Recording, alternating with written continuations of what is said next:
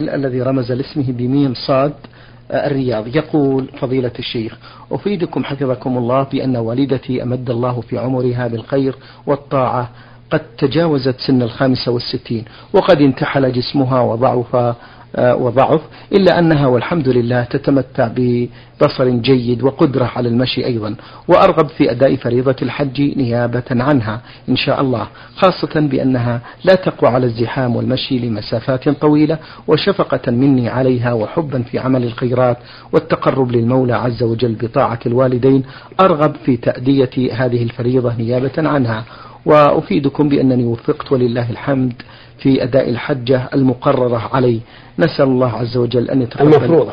نعم، في أداء الحجة المقرورة علي.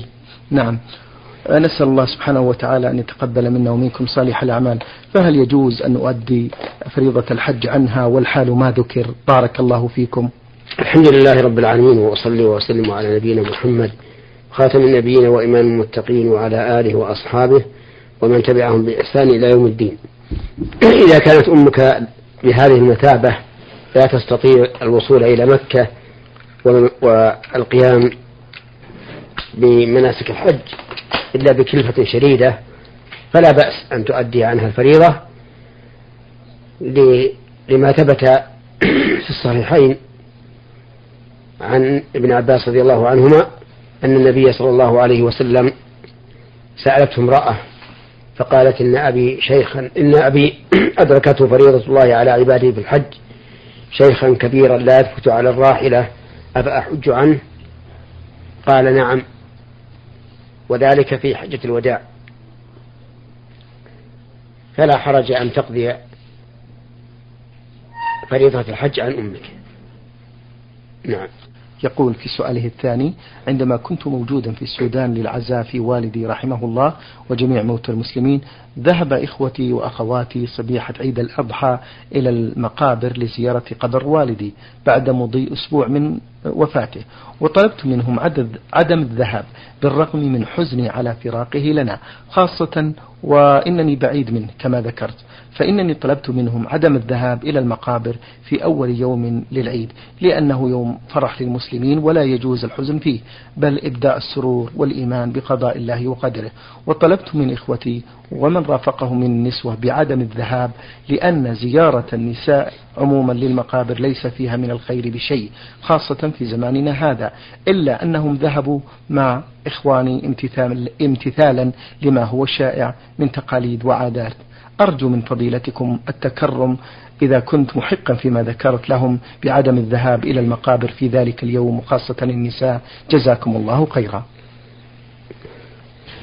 الحق معك إن شاء الله في هذه المسألة، وأنت أديت الواجب عليك من نصحهم، وما ذكرت من أنه لا يجوز للنساء زيارة القبور هو الحق، فإن النبي صلى الله عليه وعلى آله وسلم نهى النساء عن زيارة القبور، بل لعن زائرات القبور والمتخذين عليها المساجد والسرج.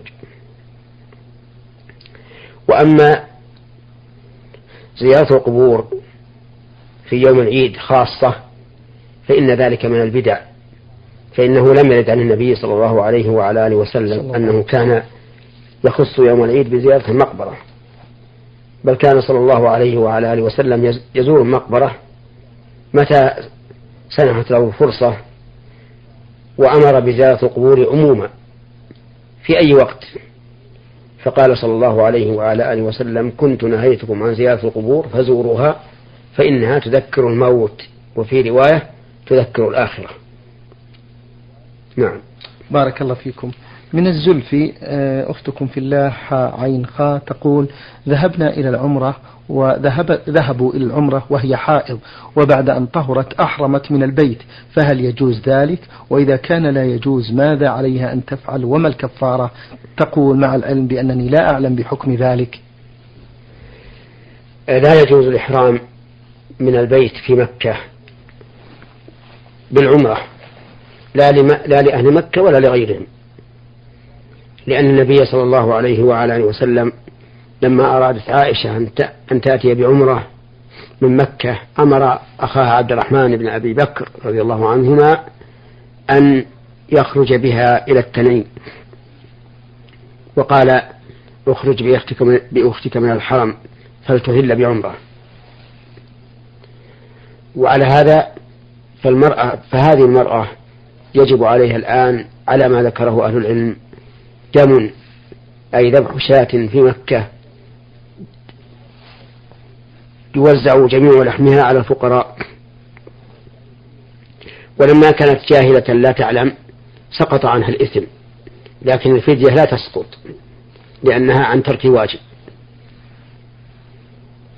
ثم إن المشروع في حقها أنها لما وصلت الميقات أحرمت ولو كانت حائضا، فإن إحرام الحائض لا بأس به، لأن أسماء بنت عميس زوج أبي بكر رضي الله عنهما ولدت في ذي الحليفة عام حجة الوداع، فأرسلت إلى النبي صلى الله عليه وعلى آله وسلم كيف تصنع؟ فقال لها: اغتسلي واستثفري بثوب وأحرمي.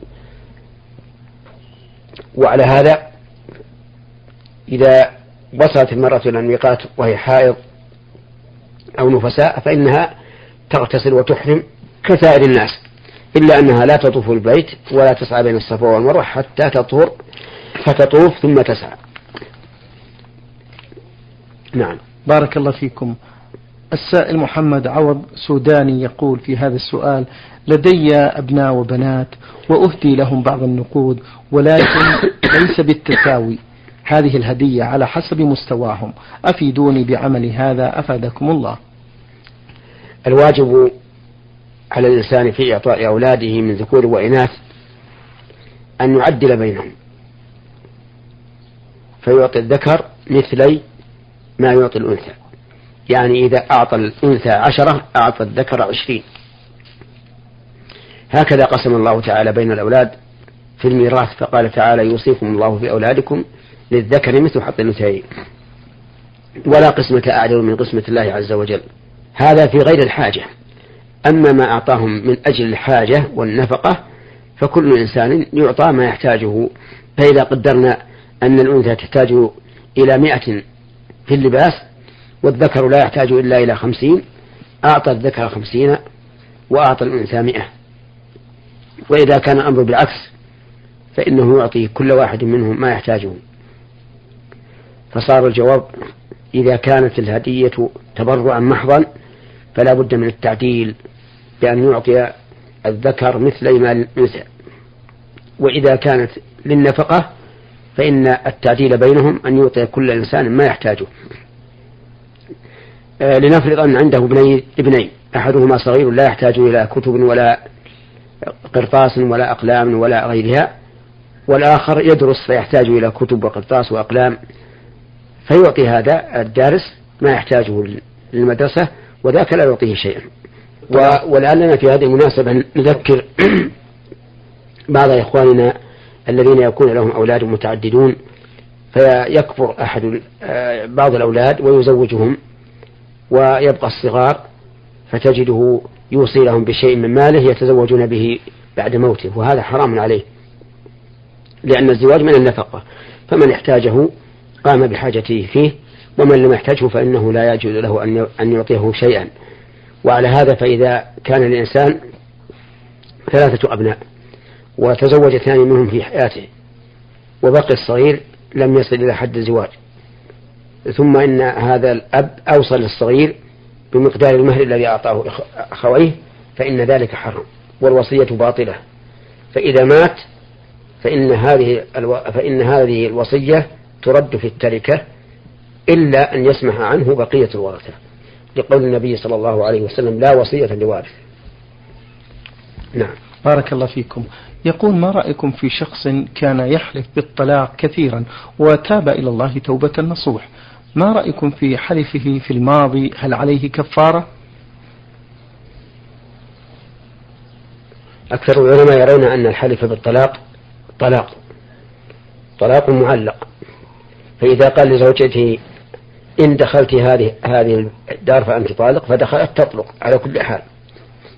هذا هو رأي جمهور العلماء، ومنهم الأئمة الأربعة: مالك وأبو حنيفة والشافعي والإمام أحمد بن حنبل. وذهب بعض أهل العلم إلى أنه إذا قصد بهذا الطلاق معنى اليمين صار يمينا تحله الكفارة، صار يمينا تحله الكفارة، بمعنى أنه إذا قال لزوجته إن دخلت هذه الدار فأنت طالق، يريد بذلك منعها لا يريد طلاقها، فدخلت فإنها لا تطلق لكن عليه كفارة يمين. وهذا القول هو الراجح، لكننا في الحقيقة لو شئنا لقلنا إن الناس إذا تهافتوا فيه وكثر فيهم فينبغي أن يفتوا في قول الجمهور، وهو أنه طلاق يقع به الطلاق حتى لا يتجاسر الناس على ذلك، وعلى القول بأن هذا يمين وأن الكفارة تحله. فإننا نقول إذا كان هذا الطلاق على أشياء متعددة وجب عليه لكل شيء كفارة، وإذا كان على شيء واحد ولكنه كرر الصيغة فإنه لا يلزمه إلا كفارة واحدة. مثال ذلك إذا قال إن دخلت هذه الدار فأنت طالق، ثم جاءته تقول له ائذن لي، فقال إن دخلت هذه الدار فأنت طالق، ثم جاءته فقال ائذن لي، فقال إن دخلت هذه الدار فأنت طالق، فهنا لا يلزمه إلا كفارة واحدة. وأما إذا قال إن دخلت هذه الدار فأنت طالق، وإن زرت هؤلاء الجماعة فأنت طالق، وإن كلمت فلانا فأنت طالق، فهنا يلزمه 3 كفارات، وذلك لتعدد المحلوف عليه. نعم. بارك الله فيكم. السائل جمال عبده مدرس يمني له مجموعة من الأسئلة، يقول ما معنى قوله تعالى وعلى الذين يطيقونه فدية طعام مسكين فمن تطوع خيرا فهو خير له وأن تصوموا خير لكم إن كنتم تعلمون؟ وضحوا لنا بارك الله فيكم هذه الآية. معنى هذه الآية الكريمة أن الله تعالى أول ما فرض الصوم جعل الخيار للصائم، إن شاء صام وإن شاء أطعم، فقال يا أيها الذين آمنوا كتب عليكم الصيام كما كتب على الذين من قبلكم لعلكم تتقون أيام معدودات فمن كان منكم مريضا أو على سفر فعدة من أيام أخرى وعلى الذين يطيقونه فدية طعام مسكين فمن تطوع خيرا فهو خير له وأن تصوموا خير لكم إن كنتم تعلمون. فكان ساموا خيرا بين أن يدفع فدية طعام مسكين لكل يوم وبين أن يصوم، ولكن الله تعالى رغب في الصيام فقال وأن تصوموا خير لكم. ثم نزلت الآية بعدها شهر رمضان الذي ينزل فيه القرآن هدى للناس وبينات من الهدى والفرقان فمن شهد منكم الشهر فليصمه ومن كان مريضا أو على سفر فعدة من أيام أخرى. فنزلت هذه الآية بعدها فأوجبت الصيام عينا، وأنه لا يجوز للإنسان أن يطعم مع قدرته على الصيام، كما ثبت ذلك في الصحيحين من حديث سلمة بن الأكوع رضي الله عنه. نعم. بارك الله فيكم. يقول قبل آخر ركعة من سنة الوتر يجلس الإمام في استراحة ويقول انووا الصيام بارك الله فيكم، فنقول جميعا اللهم إنا نوينا صيام غد من شهر رمضان فتقبله منا، ما حكم ذلك جزاكم الله خيرا؟ حكم هذا أنه بدعة منكرة، وأمر الإمام به يدل على جهله. والصيام ليست نيته في أول الليل، بل إنما تكون نيته عند السحور، إذا تسحر الإنسان نوى. ثم إنه لا يحتاج إلى التلفظ بالنية، لأن التلفظ بالنية بدعة، وهو جهل بالإنسان أيضا. كيف تخبر ربك بأنك نويت أن تصلي أو نويت أن تصوم أو نويت أن تصدق أو ما أشبه ذلك؟ أليس الله تعالى يعلم ما في قلبك؟ فكلامك هذا لغو، والنية محلها القلب، ولا ينطق بها في اللسان أبدا، والنطق بها سر والنطق بها بدعة سواء كان ذلك سرا أم جهرا. نعم. هذا السائل يقول ما رأيكم في من يقرض أخاه قرضا لأجل غير مسمى على شرط أن المقترض يدفع للقارض كل يوم 100 ريال أو أكثر أو أقل من البضاعة التي يتاجر فيها، فما حكم ذلك فتح الله علينا وعليكم؟ حكم أن نعم هذا شرط فاسد، ولا يحل للمقرض أن يكتسب شيئا من وراء هذا القرض، لا مالا ولا عينا ولا منفعة ولا إجارة ولا شيء أبدا، لأن القرض إحسان محض، فإذا دخلت المعاوضة والمزايدة صار بيعا وصار ربا. مثلا إذا أعطيتك 10 ريالات قرضا، ثبت في ذمتك 10 ريالات، تعطيني إياها متى تيسر لك، ولو كان هذا بيعا لم يصح. لو قال بعتك 10 ريالات ب10 ريالات ولم يحصل التقابض صار بيعا فاسدا.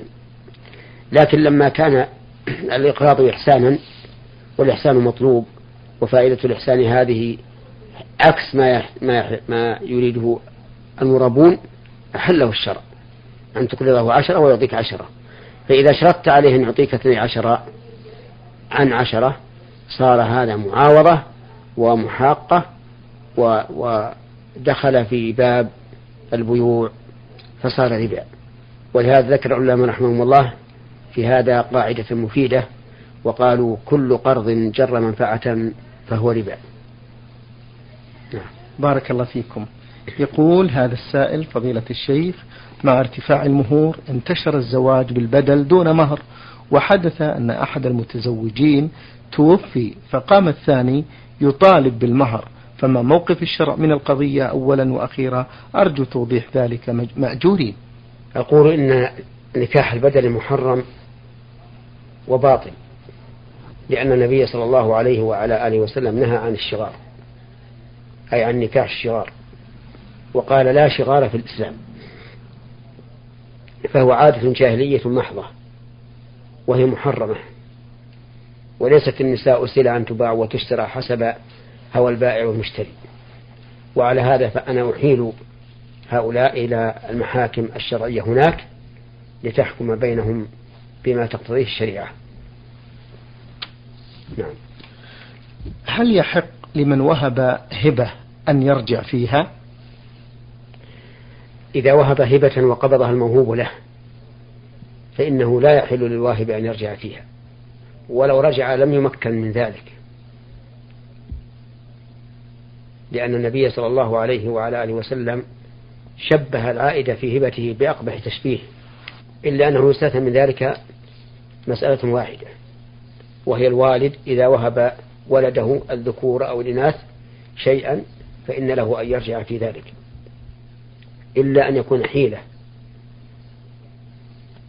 مثل أن يهب ولديه الاثنين كل واحد 100 ثم يرجع في هبة أحدهما من أجل أن يفضل الثاني عليه، فإن الحيلة على المحرم حرام ولا تنفع. والخلاصة أن من وهب هبة وأقبضها للموهوب له فإنه لا يحل له أن يرجع فيها إلا الأب فيما يعطي ولده، ويشترط في رجوع الأب فيما يعطي ولده ألا يكون ذلك على سبيل الحيلة، فإن كان على سبيل الحيلة كان حراما. نعم. بارك الله فيكم. هذا السائل يقول: إذا حلفت على شيء تظنه هو ثم تبين خلاف ذلك فما الحكم أثابكم الله؟ إذا حلف الإنسان على شيء يظنه كذلك وتبين على خلافه فإنه لا شيء عليه. طيب. لأنه صدق في يمينه، حيث كان حين يمينه لا يعتقد سوى ما حلف عليه. وقد كان الصحابة رضي الله عنهم يحلفون في مثل هذه الأمور يحلفون في مثل هذه الأمور عند النبي صلى الله عليه وعلى آله وسلم ولم ينكر عليهم. ففي قصة الرجل الذي جامع زوجته في نهار رمضان ثم أتى النبي صلى الله عليه وسلم يستفتيه، قال له: هل تجد رقبة؟ فقال الرجل: لا أجد. ثم قال: هل تستطيع أن تصوم شهرين متتابعين؟ فقال: لا أستطيع. ثم قال: هل تستطيع أن تطعم 60 مسكينا؟ قال: لا أستطيع. فجلس الرجل فجيء إلى النبي صلى الله عليه وعلى آله وسلم بتمر، فقال: خذ هذا تصدق به. فقال: يا رسول الله، أعلى أهل بيتنا أعلى أفقر مني يا رسول الله؟ والله ما بين لباتيها أهل بيت أفقر مني فضحك النبي صلى الله عليه وعلى آله وسلم حتى بدت نواجذه أو أنيابه، ثم قال أطعمه أهلك. فأقسم الرجل أنه ما بين لابتيها، أي ما بين لابتي المدينة أهل بيت أفقر منه. ومن المعلوم أنه لم يذهب يتعسس كل بيت، لكنه حلف على ما يغلب على ظنه، فأقره النبي صلى الله عليه وعلى آله وسلم على ذلك. وخلاصة الجواب أن نقول: من حلف على شيء يظنه على شيء معين فتبين على خلافه فلا شيء عليه، لا إثم ولا كفارة. نعم. بارك الله فيكم. ما هو السر في قول ما شاء الله تبارك الله عند رؤية ما يعجبك؟ نعم، السر في ذلك أن لا يقع من هذا المشاهد عين تصيب المشهود، لأن النفوس قد يقع منها ما لا يجوز. فإذا رأى الإنسان ما يعجبه وخاف من حسد العين فإنه يقول ما شاء الله تبارك الله، حتى لا يصاب المشهود بالعين. وكذلك إذا رأى الإنسان ما يعجبه في ماله فليقل ما شاء الله لا قوة إلا بالله، لئلا يعجب بنفسه وتزهو به نفسه في هذا المال الذي أعجبه. فإذا قال ما شاء الله لا قوة إلا بالله فقد وكل الأمر إلى أهله تبارك وتعالى. نعم. بارك الله فيكم. هذه سائلة رمزت لاسمها بليلى، تقول: لي جد متوفى منذ 10 سنوات وعليه دين يصل إلى مبلغ كبير، وله عدة زوجات ومنهن أبناء وبنات، ولكن لم يسدد دينه حتى الآن، مع العلم أن أبناءه ليس فيهم الاستطاعة لقضاء الدين، ليس لصغرهم ولكن لعجزهم المادي. فما مصير هذا الجد من ناحية الشرع؟ هل عليه ذنب؟ وهل على الأبناء ذنب؟ وهل صحيح بأنه يحاسب على أعماله حتى يسدد ما عليه من دين؟ ومن لا يحاسب. نعم. وهل صحيح أنه لا يحاسب؟ وهل صحيح أنه لا يحاسب على أعماله حتى يسدد ما عليه من دين؟ وما العمل؟ جزاكم الله خيرا. إذا كان هذا الميت له مال يمكن الاستيفاء منه فإن الواجب على الورثة المبادرة بقضاء دينه، وإذا لم يكن له مال فليس على الورثة شيء، لقول الله تعالى: ولا تزر وازرة وزر أخرى.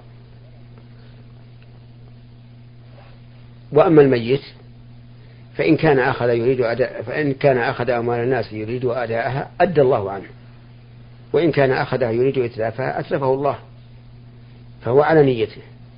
إن كان الرجل أخذ أموال الناس بنية الأداء ولكن أخلفت الأمور فلم يتمكن فالله عز وجل يقضي عنه دينه ويرضي غرماءه ولا يلحقه في ذلك ذنب ولا إثم. وإن كان سيء النية أخذ أموال الناس يتلاعب بها ولا يريد أداءها فإن الله تعالى يتلفه ويعاقبه على ذلك.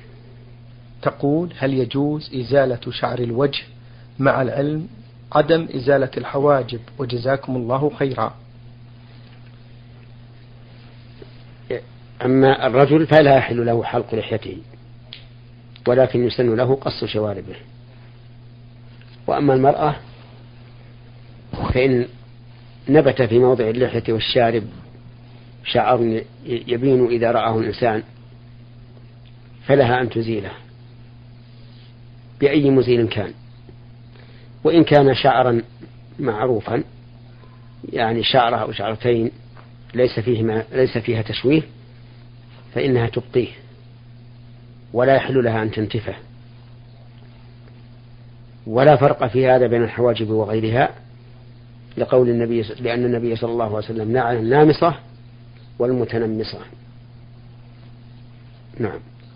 نختم هذا اللقاء بهذا السؤال للسائلة من الزلفي عين خاء، تقول: منذ 25 سنة حججت فرضي ولم أرمي الجمرات، فطلب مني أخو زوجي أن يرمي الجمرات عني، فهل بذلك كفارة؟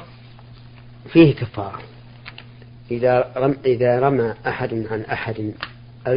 الجمرات أحد عن أحد والمرمي عنه يستطيع فإن رمي الثاني لا يجزئ، لأن الواجب أن يرمي الإنسان عن نفسه بنفسه، لقوله تعالى وأتم الحج والعمرة لله. أما إذا كان لا يستطيع فلا بأس أن يرمي عنه أحد من الناس الذين حجوا معه في هذا العام. فلتنظر هذه المرأة السائلة ولتفكر هل هي تستطيع أن ترمي ولو بعد العصر أو في الليل، فإن عليها دما يذبح في مكة ويوزع الفقراء. وإن كانت لا تستطيع لا ليلا ولا نهارا فالرمي عنها صحيح.